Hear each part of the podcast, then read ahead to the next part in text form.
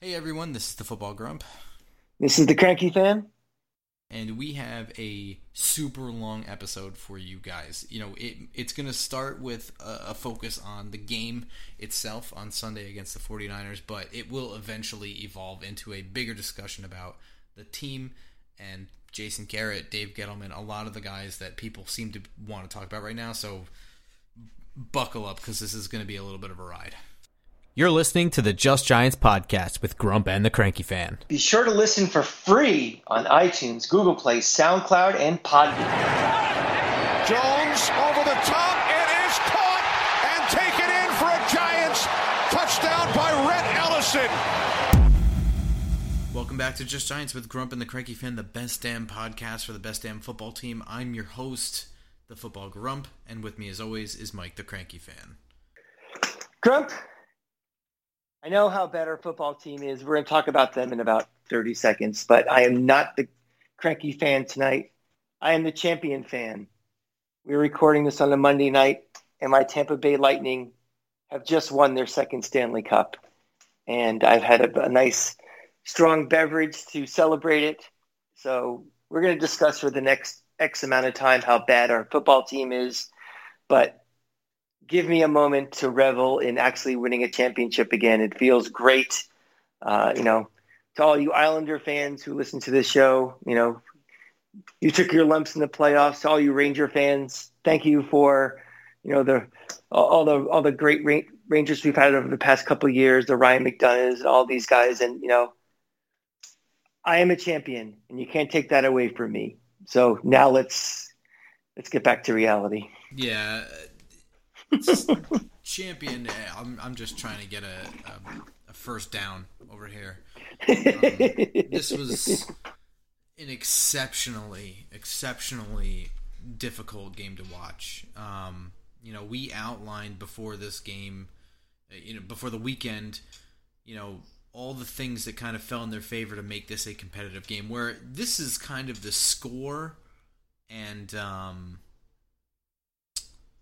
this is probably the score I would have predicted in June, assuming fully healthy rosters. You know, mm-hmm. and I I would have come to grips with that. I'm I'm you know fine with that. But given the injuries that uh, the giant that fell in the Giants' favor, this was just an unacceptable game, and, and watching it was even worse. Um, so I, I mean I am not in any way. We're we're gonna cover a lot of shit today. Yeah, um, but, you better strap yourselves in. So yeah, we have a lot to discuss. But but uh, of, of Giants games I've had to endure in the past, you know, um, let's say since 2017, this was among the hardest to watch. It really truly was. Um, so I don't want to downplay at all how bad this was when we get into you know conversations down the line uh, in this episode. But this was really bad. I mean, I'm, I'm trying to think of other games that were bad. There, there was um, a real rough Thursday night game against Philly recently that I remember being in the pouring rain for. That was just pathetic. There was a Ram the Rams game in 2017, which was was atrocious. Yeah, remember that yeah. one? Yeah, actually, there was also um, a game against the Niners where C.J. Beathard was the quarterback. I, I want to say was that 2017 also or yeah, 2018? I was there. We yeah. uh... that was that was I I almost shut that one off. This one I actually left. I had never in my life as a Giant fan have I ever shut off a Giants game to go to a wedding party until Sunday, and I legitimately left in the fourth quarter because why? I mean, this was it was so pathetic from an offensive side of the ball. I mean, there was nothing clicking on offense. Not one positive play where you can say that the play worked as drawn up. And I mean, I mean, okay, that's a little that's hyperbole right there. No. There was very, very little. I mean, there was like almost no first downs. I mean, you cannot win games without moving the ball. Well, that's the thing is, you know, if you just look at the raw numbers, you know, it's hard to get in a running game, even try to establish when you only have, you know, 10 rushing plays by someone other than Daniel Jones. And why is that? You know, yeah, you can't get a chance to establish it because the defense is on the field for 40 minutes and the defense, the defense, defense can't get off the field. So we'll talk about how inept the, the offense is right now and the reasons behind that. And, you know, but, you know, the blame for this also falls just as much on the defense if they can't get off the field. Uh, And I mean, that- I don't. I don't think it's just as much. You know, I, I Yeah, there, I there think it is, is. there is a serious, serious problem with third down, uh, and, and I don't think anyone will dispute it. I don't think anyone will dispute it. But you know, it, that that job of getting off the field on third down gets so much harder when you are on the field for 40 minutes. When your offense goes up there three and out and punt, and not just three and out, but I mean move backwards. I mean, and then you're back on the field. Getting off the field on third down does not get any easier. It gets harder. So, I mean, I don't want to make any excuses for this, but you know, this is an example of because of COVID and because of this wonky off season, you have you're going to have definitive winners and losers coming out of the gate, no matter what happens. And even though Jimmy Garoppolo didn't play, uh, their backup quarterback has been in the system for four years. Yes. You know, it's he- he, he with know- a he very know- good coach. He, yeah, who has probably one of the top five head coaches in the league right now, I would say. You know, an, an offensive mind, an innovator, as someone who, you know, even with Garoppolo's, you know, tenure, he's always seems like he's a play away from getting hurt. He, you know, so you have to have a backup quarterback who's always ready to play. So I think as soon as, you know, all the injuries happen, Giant fans just read the top line headline, oh, injuries, we should win this. But that means you know we we are in such a you know it's back to the beginning with this team in a rebuild that we can't really worry about what the competition's throwing at us is can we do our own shit first and we we are not there yet so it doesn't matter if you know Mullens is the quarterback, CJ Beathard, Joe Montana, Johnny Unitas, uh, Jesus Christ is the quarterback. It doesn't matter right now for us because we can't we can't do the basic things right now and we were, you know, it's, and we're going to discuss how much of the off season really you can give a pass to for everything else happening. But, you know, the teams that have, you know, continuity with their, their, their coaching staffs who have a good quarterback, who have a good system, they're the ones who are going to succeed in this early part. Teams like us, young, inexperienced, new coaching staff, losers to begin with, are going to struggle. And guess what? That's exactly what happened Sunday. Yeah, and, and you know, just to double down on this, I know I know people I know a segment of people listening are probably nodding in agreement and another segment is shaking their head saying, "I don't care what you just said. Nick Mullens just beat us." Look, I would agree with you if Jimmy Garoppolo got hurt on the first play of this drive and he took all the first team reps all week and, you know, suddenly Nick Mullens has to go in and and they game plan. They were ready for Jimmy Garoppolo to sit. He did not practice at all. Nick Mullens took all the first team snaps. A game plan was drawn up for Nick Mullens to execute, and you it was evident in the way the plays were run. I mean, the, you know, Jimmy Garoppolo is a mover. Nick Mullens is not, and that's exactly what you know. They they drew up a game plan to attack the defense to Nick Mullens' strength, it, and that's just period. So I would agree with you. I would agree with you know fans that don't agree with you, cranky fan, that that you know just saying, look, just Nick Mullens beat us flat out. I can't I can't ride with this team anymore. I would agree with them if if circumstances were different for Nick Mullens to come in, but this was this was always a game for Nick Mullens to play, and a very good coach drew up a game plan to make it work. Now, to the Giants' credit, and I'm going to give some credit here because I want to get the credit out of the way so we can move on to the things we need to talk about. Certain players are continuing to show up week after week. Now, this is now week three. James Bradberry has had a very good game. Um, Blake Martinez, another big ticket free agent signing this year, um, to very little fanfare to you know Giants fans, also played really well this week. And in general, the running game. I mean, for the amount of time that the 49ers got the ball for them to not get 100 yards on the ground is pretty impressive. You're talking you're talking about on defense, the running game.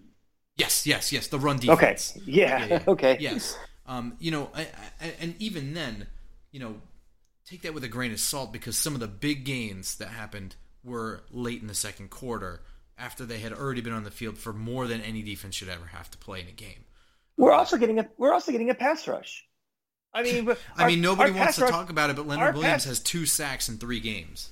Oh yeah, but you know we're going to talk all about Dave Gettleman in a little bit. Don't worry, everybody. But by the way, you know he's playing really well on the defensive line right now, and they are getting a pass rush, which was something, you know, one of the many huge holes on this team that we did not have as a pass rush, and we are getting a pass rush. It's just everything on the backside is the the colossal disaster right now. But I can see you're you're you're trying to make us feel good with the green shoots, and yeah, I'm gonna you know, but that's what that's why we got Bradberry. That's why we got Martinez. Is Sure. we needed Well, I- significant upgrades. So I, I agree, and but but I mean these were guys signed to multi-year deals. They are going to be a part of this team for a couple of years. It's important that they actually play well, and I can't say anything bad about the way either of them have played. So I, I mean, I just want to move that shit out of the way now, and now we can move into the things that are just terrible. And I'm going to start on offense because offense is significantly worse. Um, we- we can't do anything. And you you said it perfectly. It doesn't matter. For, forget game planning. And I think I said this not that long ago too. I could have even been a week ago. I wish that they could just spend the whole week working on like 15 offensive plays and don't worry about anything else. We need to figure out how to do these 15 plays because right now they're not executing any play perfectly. It's not happening. They can't run a dive play. They can't run a stretch play. They can't do a simple play action pass. Nothing. Nothing is working correctly.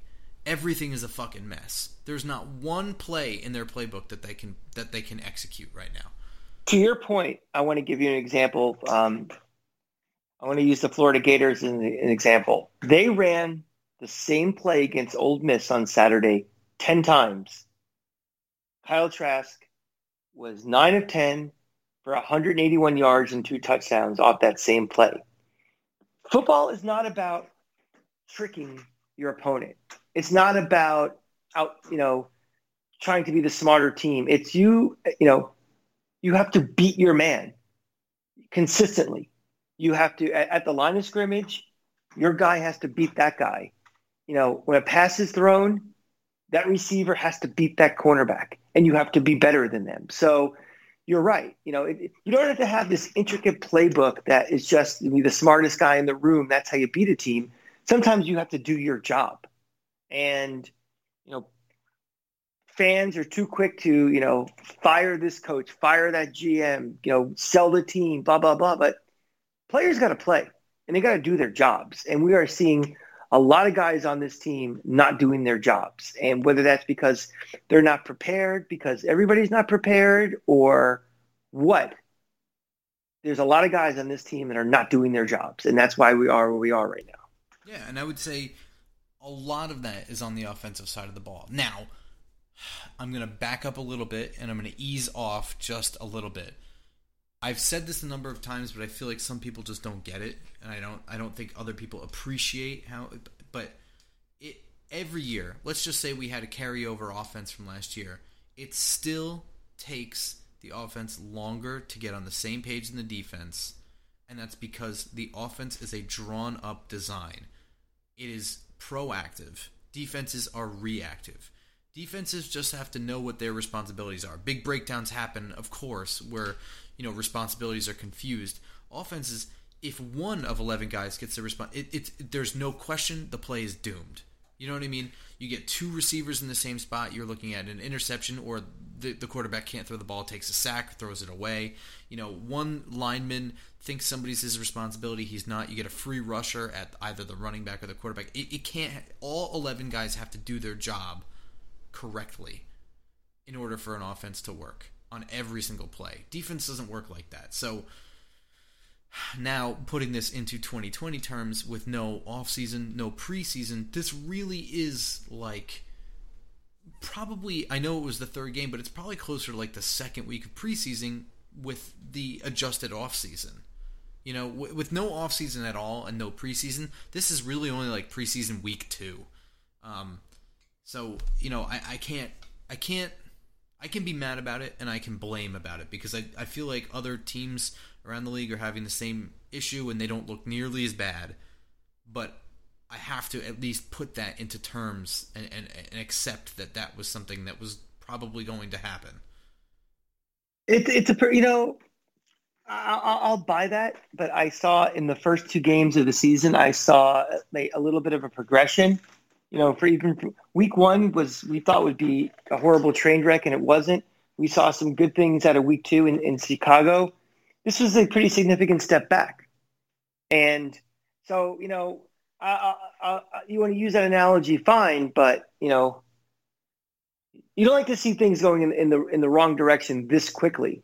No, and that's so you know and, and our question is is why you know I mean, there's a number of reasons. I mean, losing, you know, we, we talked about this, but losing Barkley is not going to help a team that is already not very good.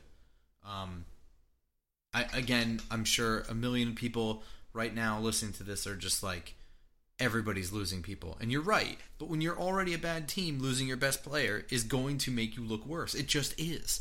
Um, San Francisco San Francisco had several key guys out in this game but let's remember two things one they were six seven minutes away from winning the Super Bowl last year. And two they're playing a very bad team in the New York Football Giants. I mean if if San Francisco was playing Kansas City tonight or playing Baltimore or playing Dallas they're not winning that game 38-6 with the personnel. They played a very bad team but they also have a Super Bowl quality roster, even with the injuries they have right now.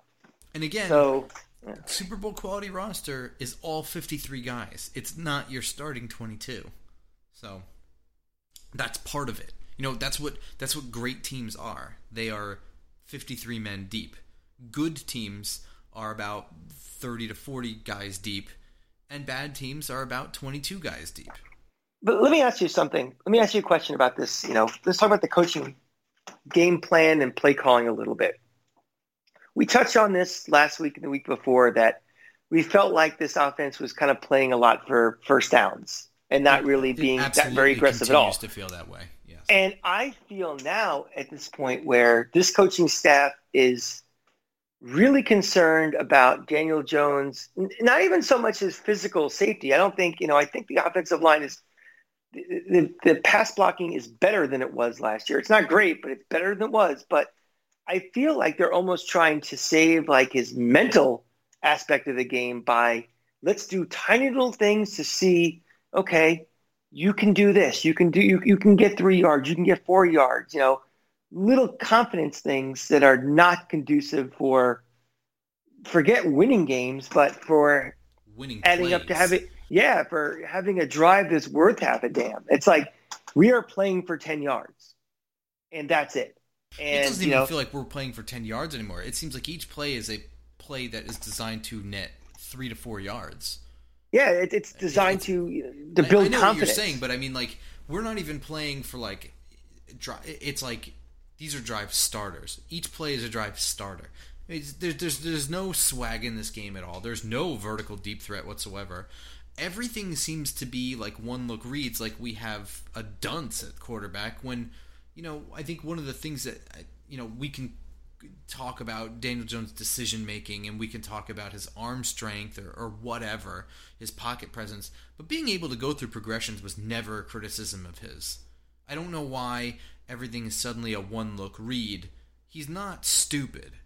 I don't think anyone will ever really say that Daniel Jones is stupid. Maybe a little Well. I, I, no, I think it's I think it's being done. Like I said, I think it's to build confidence up in Daniel Jones. I, I, I and I, I don't think he's been beaten down so badly where we have to, you know, provide this crutch to, you know, build him up mentally. And that's why I feel a lot of these plays are. It's like, you know, try to be as safe as you can, you know, to prevent the the turnover because you know he throws a pick, and you know for the next twenty minutes, Fox is just you know stroking themselves over the turnover issues and the Before- problems and the fundamental even- things. Before the pick, even he throws a pitch to Evan Engram, little high, but Jesus Christ, it hit him in both hands. He's clearly not looking the ball into his hands, and it's a, and I, whatever. I, I'll never understand football statistics, but it's statistically charged to Jones, and that's not even a talking point. And how Evan Engram needs to catch that. A first Yeah. round pick can't catch a toss that it hits him in both hands Evan and, Engram and, and, sucked. it's, and it's and it's Daniel Jones's turnover is the story. Another fumble. There is a huge difference between staying too long in the pocket and not having a feel for it and fumbling the ball because you've gotten strip sacked and a pitch to a first round pick that's slightly high. I almost didn't even want to mention that it's slightly off target and and he drops it. There is a huge those are in two separate universes. You know, this goes back to my whole rant out a couple of weeks ago about, you know, how you we can all during the week, you know, read really smart writers and listen to really smart podcast people, and then when we get to Sunday and we watch a game, we get these imbeciles who call a game and are color commentators who basically are just reading the headlines. And what is the narrative? What is the, you know, the highest level narrative that you know they can talk about? And it was clear that Daniel Jones, you know, turnover machine was their story.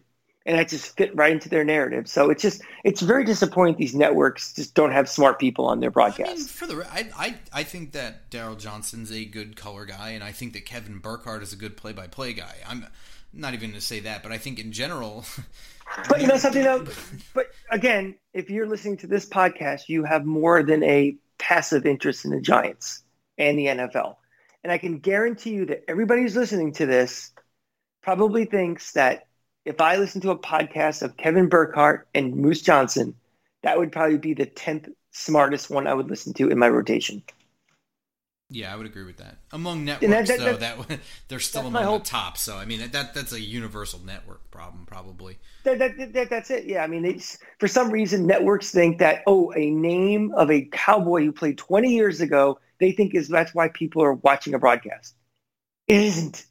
I don't know why Troy Aikman has a job. He's He is laughable how little he provides, but he's a top guy because he's Troy Aikman. Because 30 years ago, he was a fucking cowboy quarterback, and I don't. I, I'm done with that, Rand. I do it every fucking week. I'm tired of doing it. But my my point my point being is that you know back to Jones, where he's going to get scrutinized for all these things, and I think part of that kind of feeds into what they're trying to do on offense. It's trying to build up Daniel Jones first, you know, get a first down second, try to be you know installing their true offense third, and you know this you know this defense is not good enough to overcome an offense that can't do anything. I mean, no no defense is good enough to be on the field for 40 minutes, but ours is certainly not one that can say, okay, you know, I get it. We're we're not going to play a ball control game. This is not the 1990 Giants. This is not the team, you know, with OJ Anderson and that that defense that can, you know, three and out, get the ball, and we're going to you know ball control down. That's not us. So I mean, I don't know. I mean, I'd love to be in the, the coaching room right now with Joe Judge and his staff to say, like, what does he think he has with this team after week three? Like, you know, and this is not, I'm not knocking Joe Judge or the coaching staff at all. I, I think it's just, I don't know. I, I, I really don't know what they're trying to accomplish at this moment. Really, it's, they're not trying to, they're, you, you can't, they're not, they're not trying to game plan to aggressively try to be an offensive juggernaut to win games that way. I think it's just trying to. It's almost like trying to put a tourniquet on to not have the bleeding for every game. So here's here's the thing. Here's my problem. Right now, the the the call. Uh, there, there's two calls for for firings happening right now, and one of them is Jason Garrett already. Now, I'm not in any way going to judge a brand new offense for its futility, or, and by judge I mean like make a heads will roll decision after three weeks with no off season. First of all, after three weeks, period. That's not enough time. It's beyond fucking stupid. Yeah. And then th- with no off season, with no preseason games, then it's absolutely ridiculous. I'm going to give it time. However, I am going to say that I have, and we've already, we're already talking about this. So I mean, there are serious concerns here with what the coaching staff is trying to do offensively. Now, I believe in what I've seen of Jason Garrett over the years, dating back to when he was an offensive coordinator and continuing through with what he's had other offensive coordinators install. You know, they haven't been that different, those two things. But what I've seen is not what used to be. And I don't know what the plan is here. I don't know if Jason Garrett has suddenly changed his mind, if someone is telling him to run a different kind of offense or to eliminate something from his playbook, which doesn't seem likely, because why hire the fucking guy? But or or if it's just he's hamstrung by not having an off season and he's just implementing things at a time or like you're saying trying to boost Daniel Jones confidence. But what I'm seeing on offense is concerning because when we started this season we among almost every other giant analyst fan you name it had more concerns about the defense than the offense in terms of um, talent roster talent and yet we have a defense that seems to be running Patrick Graham's system just about the way he did. And it seems to be working pretty fine, despite, I would say, having less talent on defense than on offense. Where coaching is coaching is not making the defense worse; it's the talent level we have. It, we're going to get into this a little bit later too, but you're right. I, I'm just concerned about what seems to be the plan on offense because I can't figure it out. That that concern what i see on defense even when they give up a third and 22 or, or something like that on, on, by the way a bullshit illegal contact call. Yes by the letter of the rule but on third and 22 you're going to call that. Give me a break. But whatever. They give up on third down constantly especially in this game but I can see that this is the actual system and it's a deficiency of talent that's preventing them from getting off the field on third down. On offense, I cannot see what we're trying to accomplish it's not just failure. I mean, there's that too. There's a lack of execution on offense from the player standpoint, but I don't know what the plays are trying to do. We have no deep threat in terms of scheme. The route tree doesn't seem to be any different. They seem to be one look throws. You know, we, we we're not running the ball. Period. I mean, I know I know you know, we all want to segment out Daniel Jones's five runs, but not all five. Any zone read is a, a, called run anyway. So, you know, that's still a running play, even if Jones is the one running. As long as he's not scrambling on a drop back, it's it's a run, a, run play call. But we're not running the ball. We're not trying. We're not. If we if you can't execute a dive, then you need to spend time in practice. Forget about every other fucking running play. You need to be able to execute a dive. It, it, it, just has to happen. Spend, spend time in practice is a luxury they don't have. I mean, those sure. are things that, I mean, that would be done in the off season. And during the week, you don't. That's not what you do during practice. Uh, no, no, no, no. I don't mean in practice. So, I mean in the I mean, film kind of, room. That's I mean, we're kind of screwed on. But I, I mean, in the honest. film room, the film room is all about analyzing yourself. You spend your own fucking time, you know, you looking at your individual matchup. You know, Deion Sanders Jalen Ramsey name name a corner spends his own time reading what receiver he's going to have to go up against and learning all his little moves so that he can predict what kind of pass is going to come and what kind of route is going to come. When you're in the film room, you're looking at yourself and all the things that you did wrong and all the things you did right. If you it, nobody's doing anything right on the offensive line, it, it's, you know, it's my, terrible. My guess for this, you said you're not sure why they're not doing anything, is I think – I think this coaching staff has very little confidence in Daniel Jones. I think it starts with the quarterback. I think that I think Daniel Jones, this this staff thinks is more of a project than the last staff did. And I think this staff thinks it's more of a project than maybe Dave Gettleman did when they drafted him. And again, if they had the full off season to really work with him, they would be installing and implementing more of what the Jason Garrett offense is meant to be. However, I think what's happened is with that lack of time with him and what they've seen on film from him and you know in the truncated amount of time they can put their hands on him, they think he needs a lot more work than he is ready to do in an NFL to be an NFL to run the offense that they want to run. So I think what they're doing is I think they've kind of put some training wheels on him a little bit and they're going to suck it up this year. You know, and this is a lost year. It's a lost year for almost everybody. And we have the perfect storm of everything wrong with, with this year. And, you know, none of these coaches are coaching for one year. You know, none of these players, like guys like Daniel Jones, are not playing for just this year. And I think what they're doing is I think they are bringing him along And because of him, the offense is coming along a lot slower than what they're trying to do. I, I, really think that. I think it all comes down to what they think of Daniel Jones. The offensive line, you know, it is what it is. There's a major problem at center. There's a problem on the right side of the line.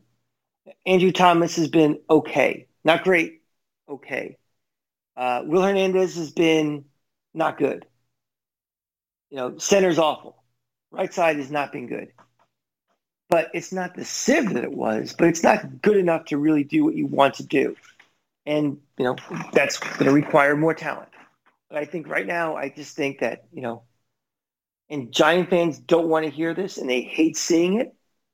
You know, every Saturday, every Sunday, rather, it's very painful to watch, but you're kind of watching spring football in the fall this year because I just I just don't think they think that Daniel Jones is the man right now. And they are not going to. And I I saw some people on Twitter saying maybe you should bench Jones for a while and, and bring in the backups. No, you you're not half pregnant. You know, you you are we are Daniel Jones is our quarterback, and he has to play and he has to get his reps, especially in a year like this where you're not getting the practice time you should. Um, but I, I, think that is the the fundamental reason why we're doing what we're doing. And whether that's right or wrong, I'm not a coach. I, will make those evaluations, but that's what I think. that's that's an interesting theory. Um, yeah, and you think that they just decided this based on the fact that uh, be, just because of COVID that that, that he was going to be too much of a project and not to really bother with much of anything. I think that uh, you know when they first got the jobs and they first you know they looked at the film from last year. and they looked at all you know 14 games he played at and said, you know, we need to do things mechanically with him. We need to, you know, implement an offense that is more tailored to what he does best. And I think all of that got scrubbed with COVID. I mean, you would have had so much, you know, every OTA, you know, gone. You know, mini camps gone. A real training camp gone. I mean, it was it, it was patty cakes what they were doing in, in, in, the fall. It wasn't really, you know, and you're trying to rush and do a million things during that, you know, shorter time period together. So I, just think that, you know, you instead of force feeding him the offense and saying away we go, I think they evaluated him and said this guy's, you know, I mean, let's, you know, let's go back in time now. Remember, he was they drafted him. The plan was never for him to start right away. The plan was to have Eli play at least last year and maybe into this year. Although we all saw that Eli was toast, but that was not what you know the last coaching staff and Dave Gettleman thought. And you know his time frame for playing got accelerated really quickly. He became the starter, you know, in week three, and he didn't have that season to prepare even for that and he had a you know a coaching staff that was on the hot seat ultimately got fired. So that's not helping his development at all. And then you throw that all out the window and try to do it again, but oh, we can't work with you to do it again. I just think they're trying not to overload the guy. And I don't think it's because he's a dummy. I just think they are looking at this as a longer term investment, a longer term project. So, you know, does it really matter if this team ultimately goes three and thirteen or, you know, five and eleven this year. I mean, that's what the talent level on this team really is, and what the situation is. So it's something you know. Again, they, you're going to catch holy hell from the fan base and the media, but mm, I think this is their game plan, and they're just going to work on having at least the beginning part of this season as extended training camp. It sucks. I mean, you don't you don't have to you know you, you don't have to like it. I mean, you, you know, Grump and you, the fan base, and you know, all of us, we don't like it. I mean, that was a, a torturous three hours, but that's where we are. I mean, well, this here's is the thing. Here, here's so going into the season, you know, maybe the coaches knew all of that. That's that's a certainly valid theory. But we as fans knew that this was a sub 500 team. Period. You know, the problem is watching a sub 500 team. So you can oh, know something exactly, and what that does And, and, and I know people are going to be like, oh, sub 500, what I saw on Sunday was blah, blah, blah. Okay, first of all, any team, no matter their record, you can't pick one game out of the season and call it a trend. You know, it, we're three games in, so nothing matters right now, and we're coming off of two weeks of being very close to close games, both games. Um, and now week three, you know, there's the blowout. So this is not a trend in the wrong direction, you know, whatever, right? But seeing it uh, leads to the other person whose head is being called for right now, and this one's a much louder chorus, and that is for Dave Gettleman. And you know, you can make an argument that after three years, this team doesn't seem to look very be- very much better on the surface, right? I mean, I'm going to make a bunch of arguments as to why they are better than when he got here. Um, but nevertheless, I think you can make a valid point that they should be seeing some translation in terms of not just wins and losses, but just things that you see on the field that don't seem to look any better. And that's fair. But the criticism that I'm seeing is just simply not fair. And again, this is me coming from the middle of the road. I'm not defending him. I'm calling out bullshit where I see it. And I see tons of bullshit being thrown at him, blaming him for things that had nothing to do with him, and just a misunderstanding of what a rebuild is when it started and what certain guys' roles were that he brought in. It's a complete misunderstanding. And it's not a misunderstanding because people don't understand. It's because they've already decided when they didn't see wins happening year one, year two, that now every piece of evidence is being turned a certain way to just be another bullet in that gun that's aimed at his head.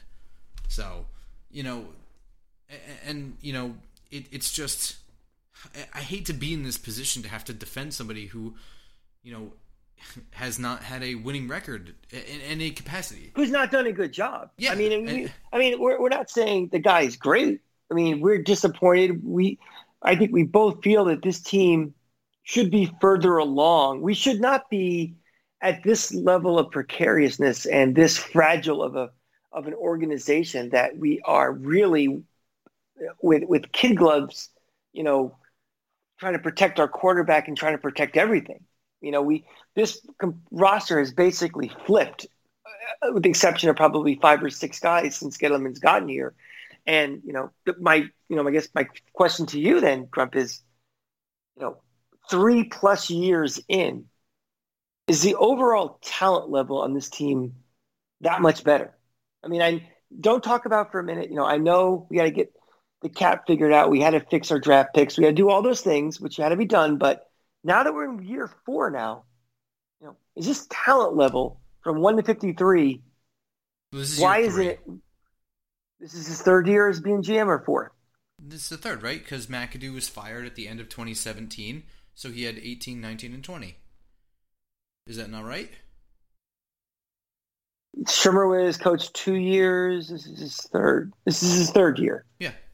Okay, so three years, three years in, still, that's still a. No, I, am you know, I just, I'm just getting it set up right. So the, the yeah, overall talent, I would say we are on par with what he was handed in terms of talent alone. Now, where he has changed things is the contract situations for all of those guys, um, the cap, and the overall age of this. This is one of the youngest teams in the league. Um, so he has torn it down. I would say at the beginning of 2018 to 2019 was probably a worse roster in a, in a lot of ways. Um, and I would say it's trending upward. It doesn't look like it, but this is an upward trend in terms of roster. Um, it, it's just it's just a misun. I mean, you have to think about what was on this team going into. You had Olivier Vernon, who has still done jack shit since leaving, did jack shit here, was really only good on his rookie contract where he did not play in New York. Um, you know, this is somebody he had to get rid of. Um, Damon Harrison's not even in the league right now. Well, let, us let, us back up a little bit. Um, again, a lot of these guys were brought in because there was a organizational belief that they could still win with Eli, and they thought they can make one last run for it. So the roster was built specifically for a very small window of one to two years of let's make a run, and we'll you know worry about the future whenever the future happened. When and, and that was a 2016 through 2020 window that those guys were all signed through, and none of them are here anymore. I mean, it was right after Tom Coughlin was fired. Ben McAdoo was handed the keys to four premier contracts on defense. Four. To, to, to shore up a defense that was not holding up its end as far as ownership saw fit, right? So you had Janoris Jenkins was brought in, Damon Harrison, Olivier Vernon, and Jason Pierre Paul was re signed to a very large deal as well.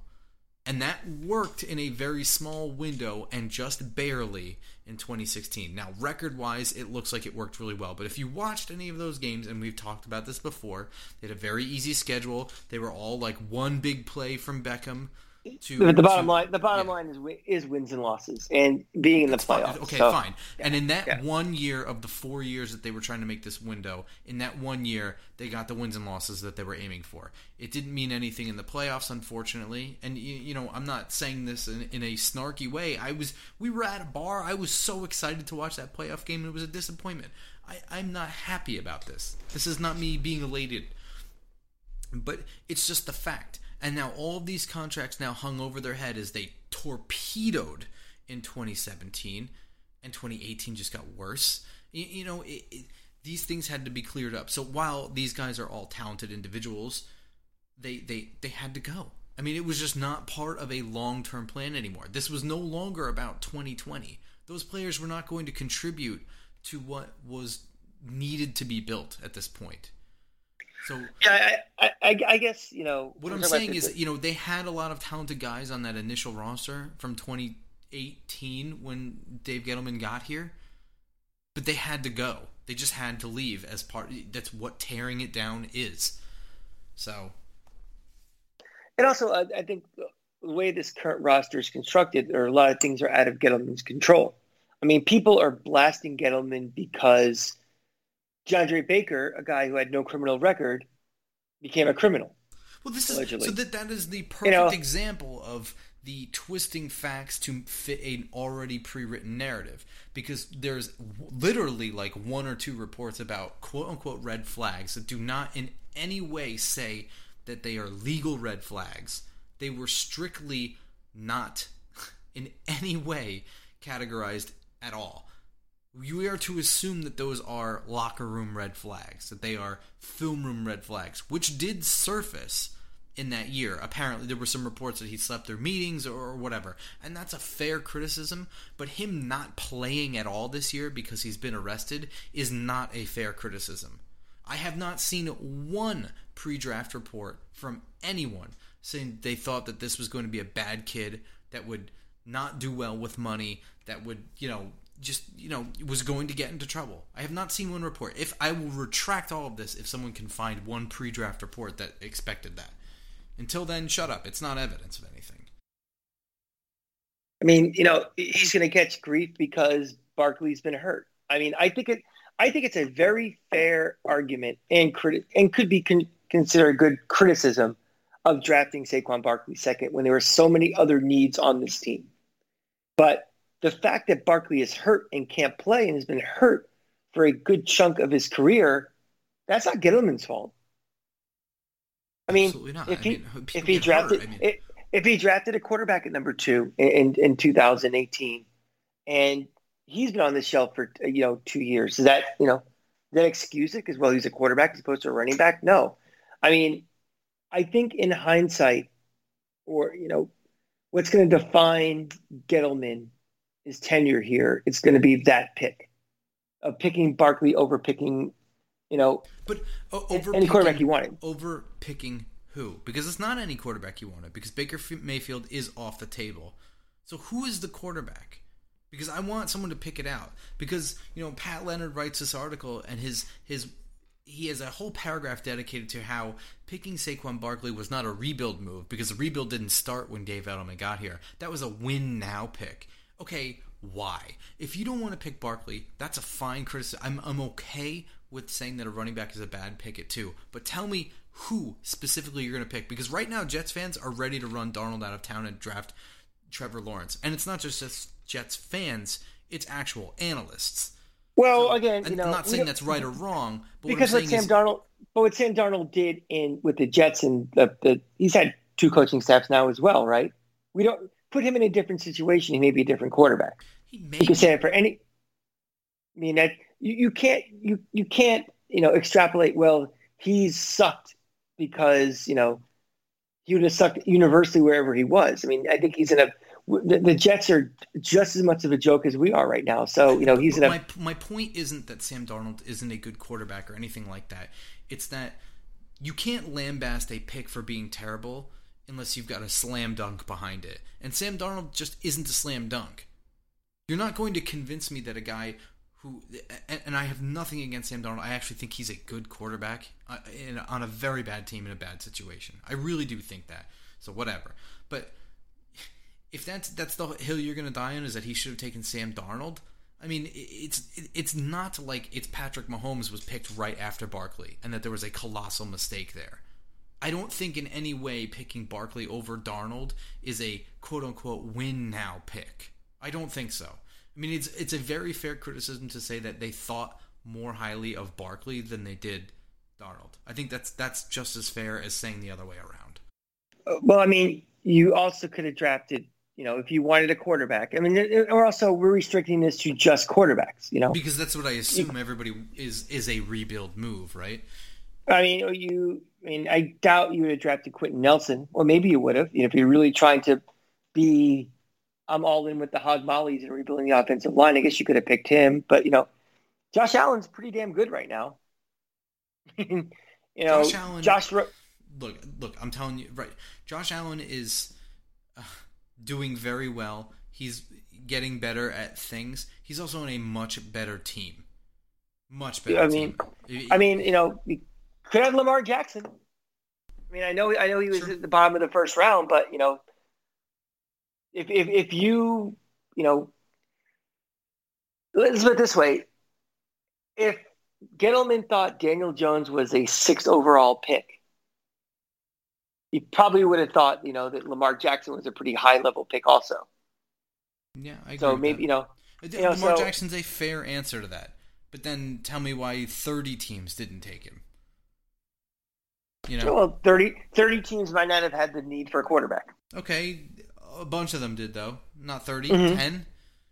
So I mean, yeah, that, yeah, that, that's it's, like, yeah, right. Fair. But you know something. Again, but you know something. This is not. The, this is the, not a the teams. Where, but the teams that needed a quarterback and didn't draft him, if I uh, go through this list, I see a lot of teams that have sucked for years and continue to suck. you know, I see, uh, let's see, uh, Cleveland, the fourth pick. Mm, they've sucked for years. Uh, you know, Denver, they, they're pretty bad. Uh, Chicago, they could have, you know, they just they just bench a quarterback and they're undefeated. You ever seen that happen before? You know, I've, I've, never seen that before. I mean, uh, you know, the Bucs had a decision to make with uh, with Jameis Winston. They weren't going to pick him. Washington could have, but you know, I mean, but, but these teams are all still bad. So I mean, it's just teams might have whiffed on him. But if you need a quarterback, I think you would have looked at it a different lens and said maybe. But my whole point is though that that's the pick that he's going to be more so even than taking Daniel Jones, you know, so high up when they thought his value might have been over. It, it, it's that pick, and you know, I don't know. I, so, since we're talking about Daniel Jones and the Pat Leonard article, I'm just going to go through some of the things that he said here. The, first of all, if, if you're interested in some, if you're if you're on the toilet and you're out of toilet paper, this article is great. This will really. Well, no, basically, if, if you are in the fire Dave Gettleman camp, this article is a Pulitzer Prize for you. I think what we want to do is kind of kind of Just pull it apart and say why it's yeah why yeah yeah. I mean, okay, so it's titled, if you're looking it up, GM Dave Gettleman is to blame for this Giants team being completely devoid of talent. Um, and for the record, I'm not trying to put the blame on anybody. Not, that's what we want to focus on. Yeah. We want to focus right now on the talent level of this team. Forget being prepared in this offseason. Forget the new coach. Now, let's talk about the talent. Should this team look as bad as it does given the situation? And that's what we want to do right now. So there's a number of things in this article that are just, you know, it starts off about the game and it goes through the game against the 49ers and how bad it was. And, that, and that's all fine and good because it really was that bad. Um, but then there's there's these little passing sentences that are just thrown in there and they're just simply not facts or they're just misleading and they're just thrown in there while there's a whole paragraph extrapolating and explaining things. Like, for instance, it's just Gettleman hired and scapegoated Shurmur, but it's the owners who get the credit for hiring Judge. We can't criticize Joe Judge right now because he hasn't done anything wrong. So the the mayor has hired him, but it was Gettleman who hired and scapegoated Shurmur. I mean, the dude gets all the blame for Pat Shurmur, even though the owners have to sign off just as much as Joe Judge. Why, why is why are those two held unequally? I mean, the, the two most important decisions that a general manager makes is picking the right quarterback and picking the head coach. And he's going to scapegoat a guy not even two years into his job that quickly. No, that's not that's not accurate. Yeah, but it's it's not even the fact that it's the scapegoat. For, forget even the word scapegoat. It's just that Gettleman is responsible, according to this article, for hiring Shurmur, and it's just thrown in there. It's just saying like, oh, get, you know, where, where's the exact fucking line? It's it's brutal, but it but it's because they conveniently can't criticize Joe Judge as a hire yet. He doesn't get credit for the hire. It's just it, it, it's just a, an unbalance of credit here. Um, if if you want to blame him for Shurmur, then you have to equally praise him for Judge, or equally blame him for Judge. You know, well, why, why, why we even why we why are we even judging Judge right now? He's three games in with the absolute worst hand dealt for any coach possibly in NFL history. So there is no judging of Judge Dave. It's a complete incomplete, complete NA, complete nothing right now. So nobody's giving Judge credit for anything, and nobody's. I haven't, and I think to the fan base's credit, and I think to the media's credit, Nobody said a word about Joe Judge or this coaching staff at all. I mean, you you referenced some people saying fire Garrett, but I haven't heard that. And, oh yeah, you know, it's, I, it's definitely starting already. Well, there's morons in this fan base, and hopefully you're not listening to this show. But I, I, I, you know, I haven't heard one word about Joe Judge. I mean, I. No, I have. You know, he's just been him. Okay, so keep going. So, so here's here's the big thing, and it's a fundamental misunderstanding of what certain guys were brought in here to do there is a a a who's who's list of like where people are now that used to be on this team, and Alec oh, yeah. Ogletree I... is is listed. Okay, Alec Ogletree. When you trade for a guy who's on a big contract, you are not building something for the future. This is a guy who is a, a, a, a again, this is not me saying we should be blaming Jerry Reese, not Dave Gettleman, but it is a simple fact that there have not been critical investments invested in the linebacking corps. None. Some, some you can't just draft three starting linebackers in a year. You need to bring in some people. How every year we never drafted the line. Yeah, exactly. You need to bring in somebody who can start, and you're not going to trade for an all star without giving up, uh, mortgaging your whole team.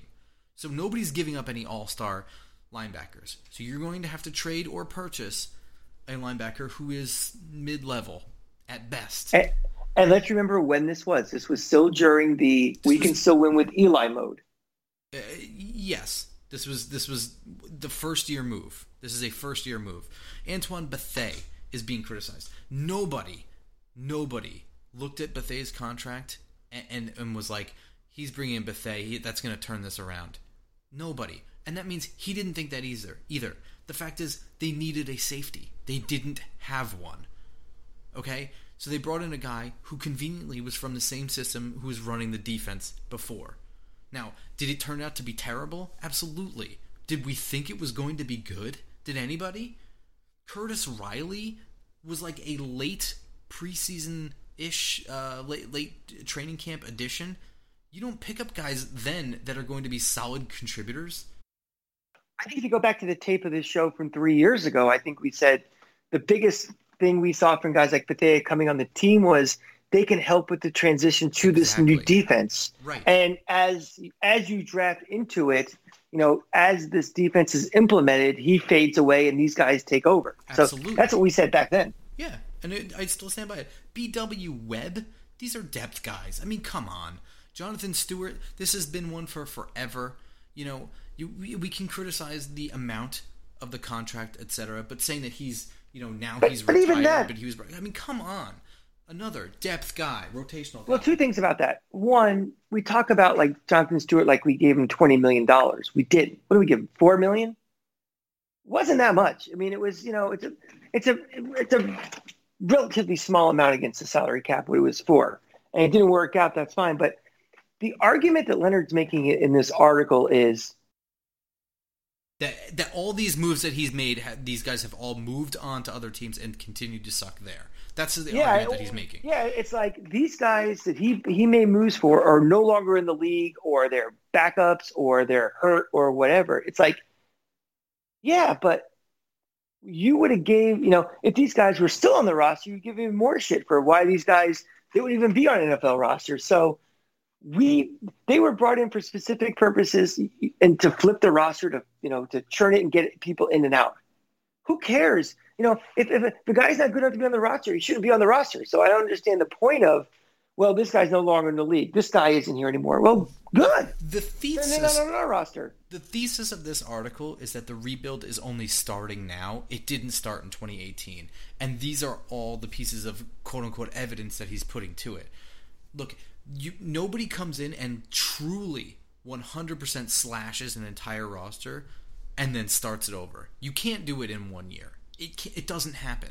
And people point out anecdotal evidence of there's oh this team turned it around. Okay, they, they traded for a quarterback, or they already had their franchise quarterback when this guy came in, or this that and the other thing. Th- th- These are different scenarios. This was a true all 22 starters have to go, and that's literally what has happened here.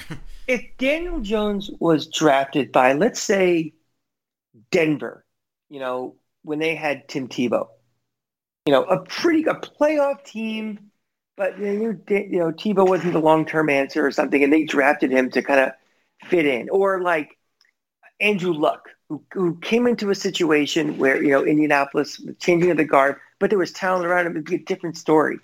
You know, again, you know, bringing in a Daniel Jones who's not a day one game changer like a Mahomes or a Lamar Jackson or any of these other guys, who's going to be, uh, those, you know, those are bad examples, by the way. Those those guys, neither one of them started their first year. But I, I get what you're Yeah, saying. They're but- not but- but- Andrew yeah, Luck. They're not Eli Manning. yeah, but not- but- but there there are guys that are game changers. You know, as soon as they started playing. I mean, you know, Daniel Jones was never thought of a guy who's going to, you know, I, any Giant fan who has any realistic expectations does not think that Daniel Jones one day will be one of the three best quarterbacks in the league. I think that's a fact.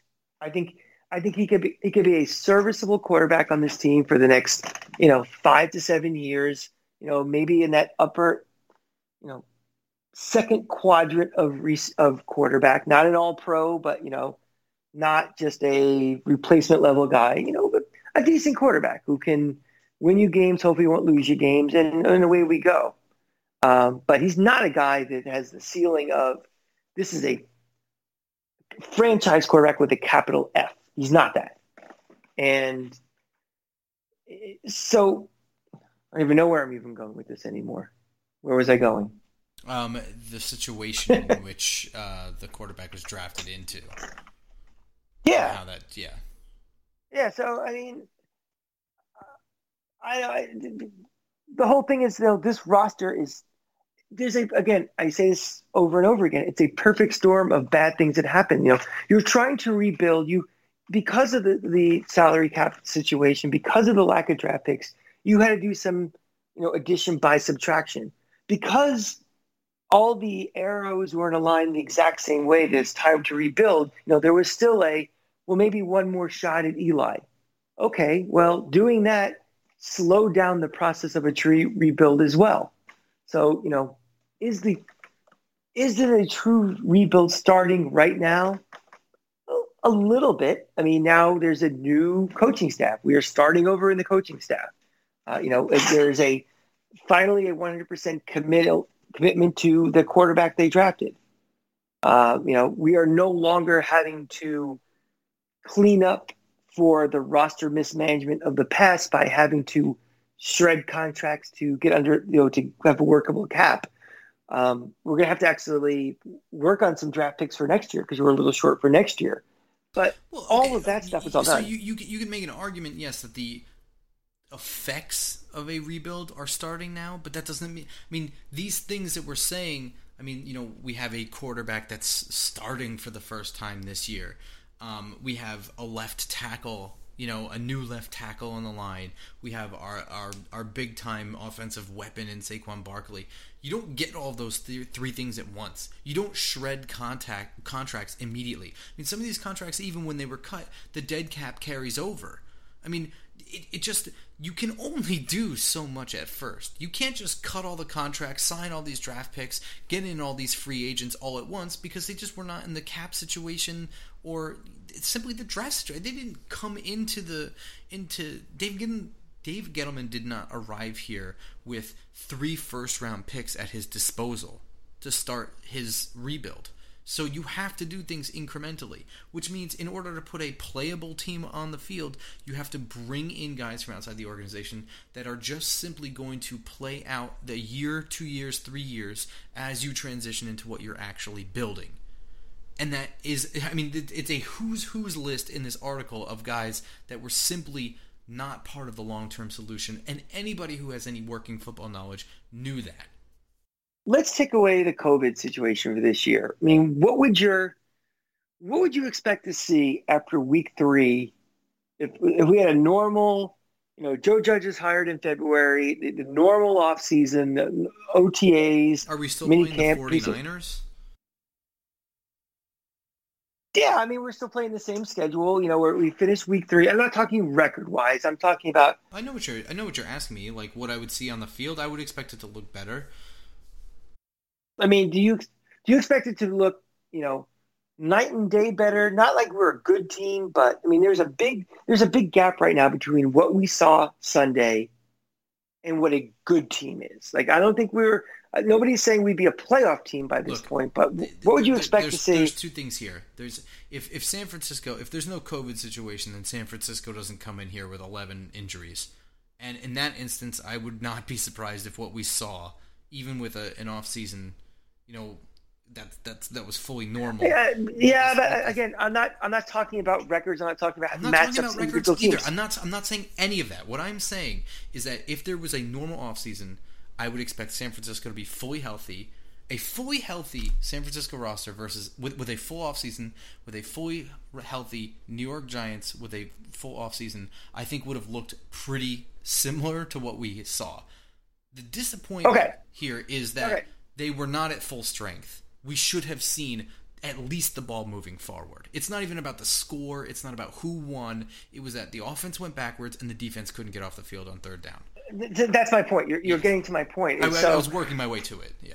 Yeah. So, so then I guess the bigger question that everybody wants to have answered is, you know, how many games are we now into this with Gettleman? And even before Gettleman, you know, the moves have been made should we still be at this point now? I mean, I know that's what everybody wants. I know that's what everybody wants to figure out, but it is very difficult to really truly answer that when a this was a very tough sledding beginning of the schedule. We've been saying it since the schedule was released. This is not news. We're just seeing it now. So yeah, it's something to keep in mind because come Sunday, Giants fans just forget that this was always going to be a tough beginning to the year. In terms of just, I mean, again, even if they had a full offseason, this was not going to be easy. Um, you know, there's that, and just how, how do you even judge where this rebuild should be when they don't get an offseason? If they had had one, I would expect them to look better. I would be very upset if they were not at, at least down to the wire against a banged up 49ers team yesterday. I mean, I'm, I'm being serious. I, I know we're not talking scores and we're not talking Mm-hmm. records, but Competitive. it should have been down to the last two drives at the very least. They should have won the game. With a full They should have been. they, should have They won should the have. game. They should have been not only competitive, but at least trying to impose what they were, what they want to do, and not be 100 percent reactive. It was was no- beyond uncompetitive, even when the score was close on Sunday. Right. It was There's a no- tie game, and I was almost disinterested. They were moving the ball, we were not. They just weren't putting it. They just weren't putting the money in the bank. The 49ers. We we couldn't do anything right. We were getting field goals by luck. They missed a field goal. I mean, like it, they were handing it to us, and, and they, they're just running over us at the same time. The Giants couldn't do anything right. Bottom line is: is Gettleman going to survive this year? After this you year, know, so I, as we look at this, I, I, I I'm beginning to think that he doesn't at all. I, I I'm beginning to think that it's already a foregone conclusion that he's gone from the ownership standpoint.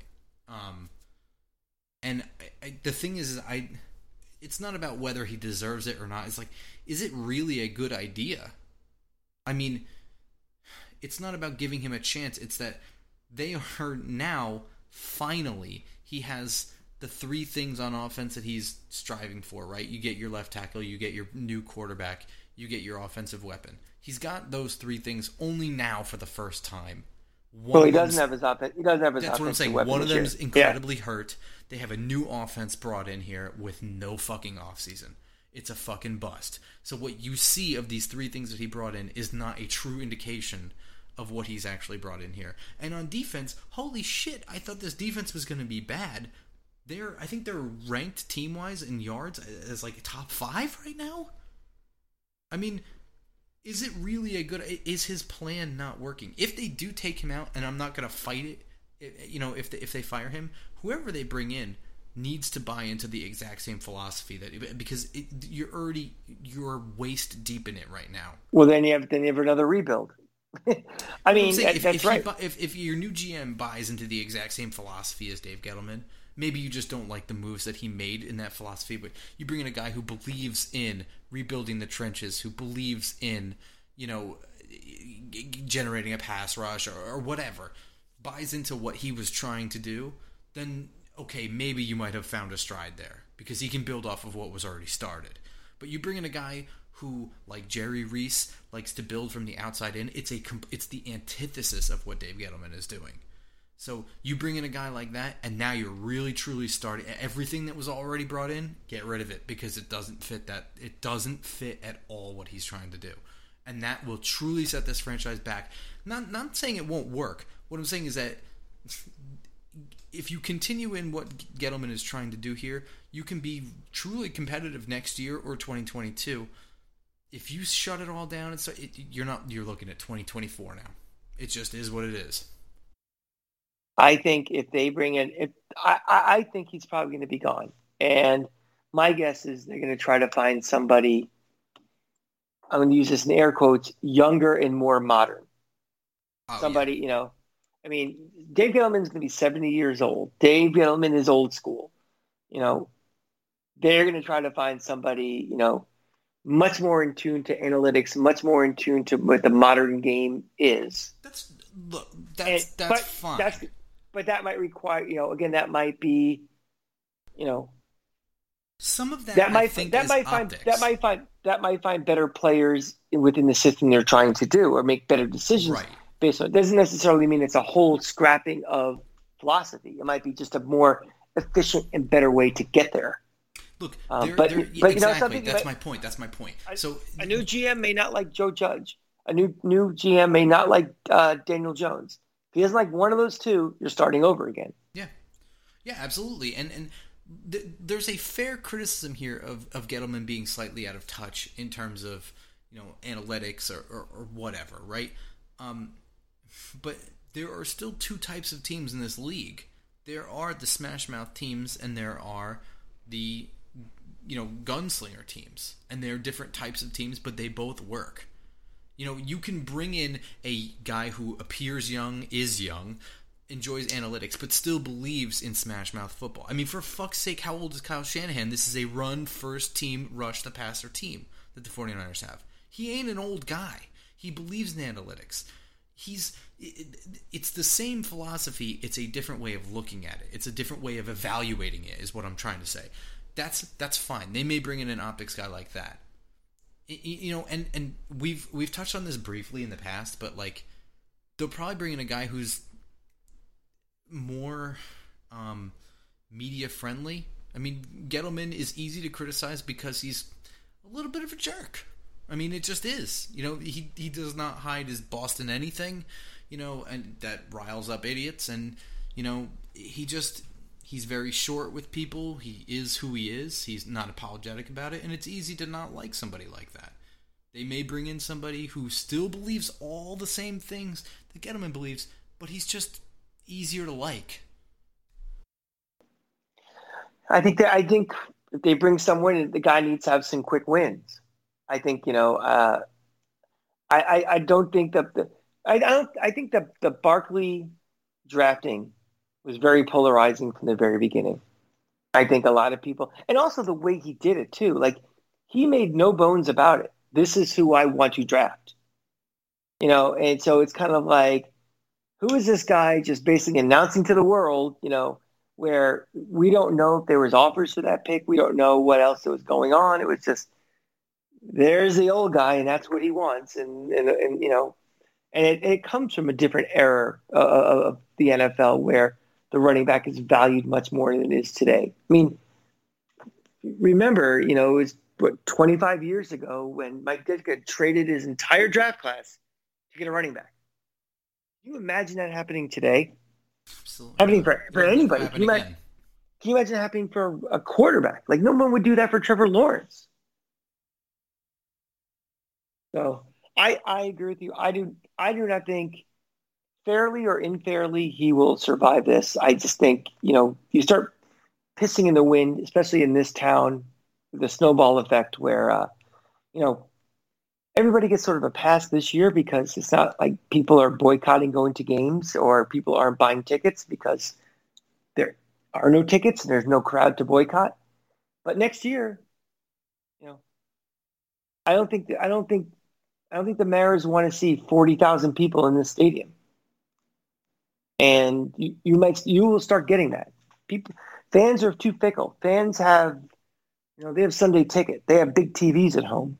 They don't have to watch, you know, non-competitive garbage and teams that you know that there are in the rebuild, but at a pace that is not nearly the speed of what people want, fair or unfair, right or wrong. So, you know, this is a they're a consumer product. You know, and fortunately for the Giants, the Jets are just as bad of a situation. So you don't have that kind of in this situation. It's all the more relevant to bring up the Jets because why are the Jets in this situation? Because they do this every couple of years. This is the danger of getting rid of a guy who is in the middle of his vision.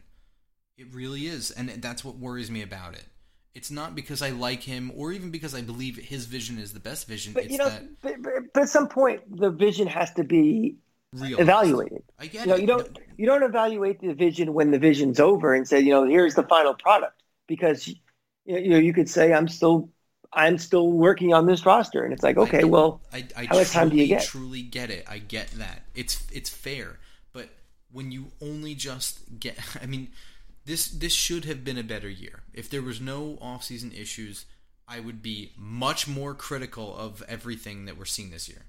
Let's see in week nine where this team is. Of course, I mean, it's also I, only week three. Yeah, I mean we we won a Super Bowl in a year where we thought we had the worst defense of all time after week two, but you know, if I was going to Vegas, I'd probably bet on those, those are outlier situations, but that doesn't mean that the team again he if this team somehow at the end of this year is approaching 500, if they wind up, you know, 6 and ten, seven and 9, you know, just throwing that out there, I do think he survives. I mean, because of because of the offseason situation, if they had a normal offseason and all their wins were on the back end, I would disagree with this, but not being able to see what this year was going to be until the middle of the season anyway kind of skews I, it. I think it's going to depend more on just units and individuals seeing the growth from week one, week two to week 13 and week 14. I, I get what you're That's- saying. I'm, that's I more get what you're saying, and I agree losses. with you. I agree with you. But we've already seen week one, week two, week three. You're not winning games. There, there's definitely going to be if you if you wind up six and uh, ten and seven and nine by the end of this season. They're not doing it the way that there's there's going to be growth there. That's what I'm saying. We've already seen how this year starts. If they wind up with that record, then they've grown. That's the, just the point I'm making. I mean, But they- we also we, we also might see, you know, development of Daniel Jones to the point where you know from, you know, the training wheels and the timidness of week two and week three to having more control and understanding of the offense. They may not win games, but Oh, you can yeah. say you know the offensive line is playing significantly better than it did. I mean, based upon the the schedule and all that other stuff, they may still end up being six and ten, but there's different types of six and tens. You know, it's Uh, yeah, but you know uh, two game two games in the win loss column is not as much of an indicator as overall. That's look of how that's everything is. not what I'm saying though. I mean, what I'm saying is that after already seeing the beginning of the year, there's no way they get to that win loss record. I mean, w- without the growth that we're talking about here. Yes, I But agree you might with see you. The you, growth you, is- you might we might see that growth without the record getting much better. It doesn't matter at is this point. point. At this point, even if you see that growth without the win loss record, if if they if they wind up with four wins, He's gone. at, at this point after after this week and the way the first three games have started, I think he's dead in the water now. At the beginning I of the year, I so, agree with you, but I also didn't think it would look this bad week three. And I probably would sign off on that too. Yeah, I think I think my, my opinion has officially changed that there will be growth there might save him, but if they, you know what, four wins, he's he's. I just think he's gone, and I'm not saying hey- that it's right or wrong. I'm just saying that's what I think. And hey, look, if there's a he's Dave Gettleman's not my dad or my uncle. You know, I, I don't really personally give a fuck what happens to the guy, but like if there's enough growth and development that they pull the plug on him and the next guy has enough pieces to take and run with it, and this team gets competitive in the next two years, I'm just as happy with that. I don't. I, I I'm not hitching my I don't to Dave Gettleman. Do you think I give a shit? I want to turn Yeah. on the TV on Sunday and Right. actually be able to cheer for my team and not just sit there with my head in my hands. right. I don't right. care who gets the credit, who gets the blame. But uh, of course, if that happens, we end up in the same situation that we were with. It was this Accorsi's team or Jerry Reese's team that won. You know what I mean? So I mean that's that's that's a debate that means nothing if you have something to talk about. Listen, It- I will gladly debate for the next 37 hours if this is Gettleman's team or GM X's team if the result was a Super Bowl. absolutely, Gladly. hundred percent. I will I will talk for 24 hours straight and have an argument whose team it was. Don't give a shit if the result's a Super Bowl. That argument was based on whose Super Bowl was it, not as opposed to well, whose four and ten mess became a you know a five and nine mess. That's different. I, I mean, it becomes a relevant situation if the GM is good or not, but that's beside the point. It really is. So the question the ultimate question is going to be you know if if this ownership group can resist all the outside noise of we're still losing we still look like shit does do they think that this team is on the right path? And the moves he's making he'll continue to make more good moves than bad moves to keep it moving along. You know I, we don't know what this ownership's timeline is for being respectable again. You know I, I gotta think that their patience is running thin because we we are racking up years since the last time we were in the playoffs, and they're going to want faster results, and that doesn't bode well for him. No, not at all. I, I mean, we could continue this very long episode, you know, ad nauseum, but uh, we're gonna we're gonna can it here for today because, after all, it is only week three. Um, we will have our week four pregame episode ready for you Friday morning, where the Giants take on the Los Angeles Rams. Unfortunately, we will not be able to go to Los Angeles and see this.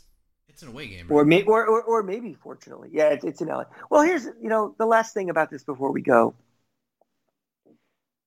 It's very, very difficult to do anything once the season starts. You know, everybody's like, fire Gettleman, fire yeah, Gettleman. I mean that. Yeah, It's like it's like does it make a difference if you fire him today or in week 14 or after? It's like you can't make you know trades are very very rare in the NFL there's no free agent signings. There's none you can't go to the minor leagues and pick up a let the prospects play. I mean this is our team.